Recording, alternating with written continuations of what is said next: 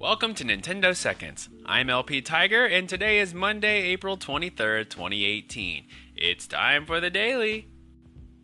For those looking to add a little color to their Switch, Dbrand has finally released Nintendo Switch skins that they guarantee will not damage your console. A year ago, Dbrand had stated that purchasing skins for the Switch would damage the outer coating on the Joy-Cons. It looks like those issues have been ironed out as they tweeted that the skins are live and for sale at dbrand.com/switch. They have 10 different styles and colors to choose from and they have skins for your Joy-Cons, dock, and the border that goes around your screen. So if you're looking for customization, give it a go.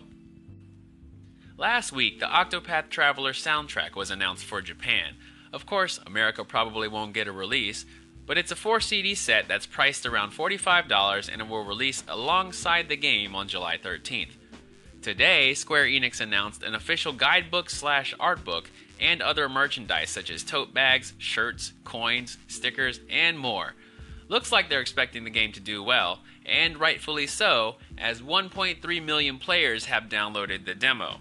And as far as I've seen, it's been all positive feedback. Just less than three more months. And I'm sure Bethesda tried, but if you plan on getting the physical version of Wolfenstein 2 The New Colossus, you'll need to download a portion of the game to play. The current cartridges max out to 32 gigabytes. If any games go beyond that size, additional content would need to be downloaded. There's word of a 64 gigabyte physical cartridge in the works, but it won't be released until 2019, based on a Wall Street Journal article. And bust out your bongos and get ready to go bananas! Okay, I'm sorry. Donkey Kong Tropical Freeze has a brand new website up that you can visit at donkeykong.nintendo.com. You can learn about the story of the game as well as new modes implemented within the Switch version, such as the co op mode and time attack with online leaderboards. Donkey Kong Tropical Freeze releases on May the 2nd. And finally, looks like hackers have found a way to break through the Switch firmware. A new product will be released called the Switch X Pro. It's a piece to be placed within the Switch's Joy-Con port. It doesn't require any hardware modification and is said to be compatible with all firmware versions. Of course, Nintendo will need to respond immediately if they plan on keeping piracy at bay.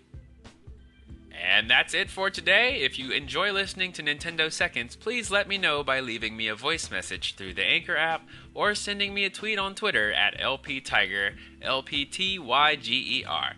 Thanks for listening to Nintendo Seconds. And remember, always leave room for seconds.